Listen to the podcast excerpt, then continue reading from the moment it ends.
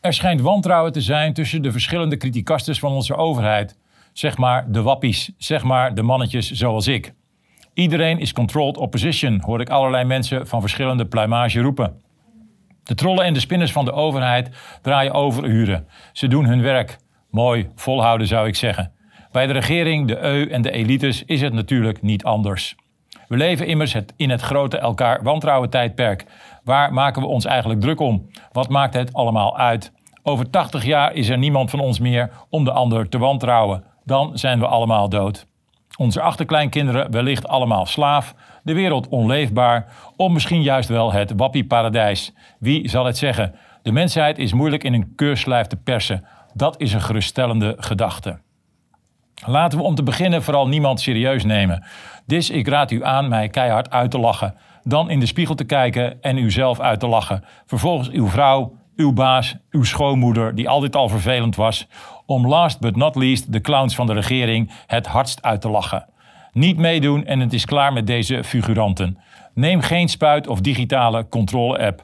Er is altijd een manier om je eigen weg te gaan.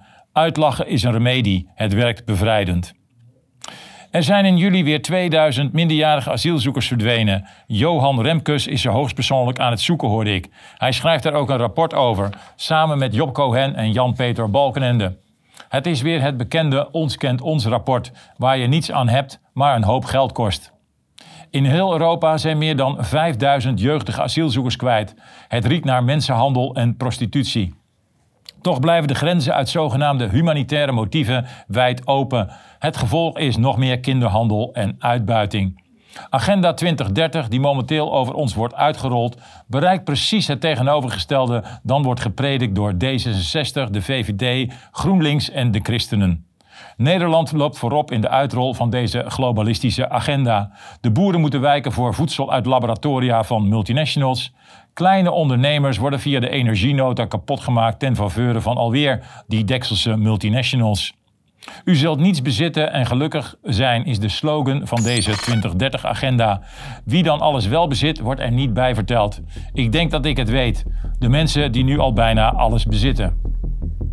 Covid is naar de achtergrond. Het verhaal is uitgewerkt.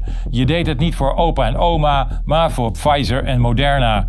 Daarom ligt de focus nu op de oorlog in de Oekraïne en de stijgende energieprijzen. De aandacht moet verlegd worden. Het is net als bij een illusionist. Hij zwaait met zijn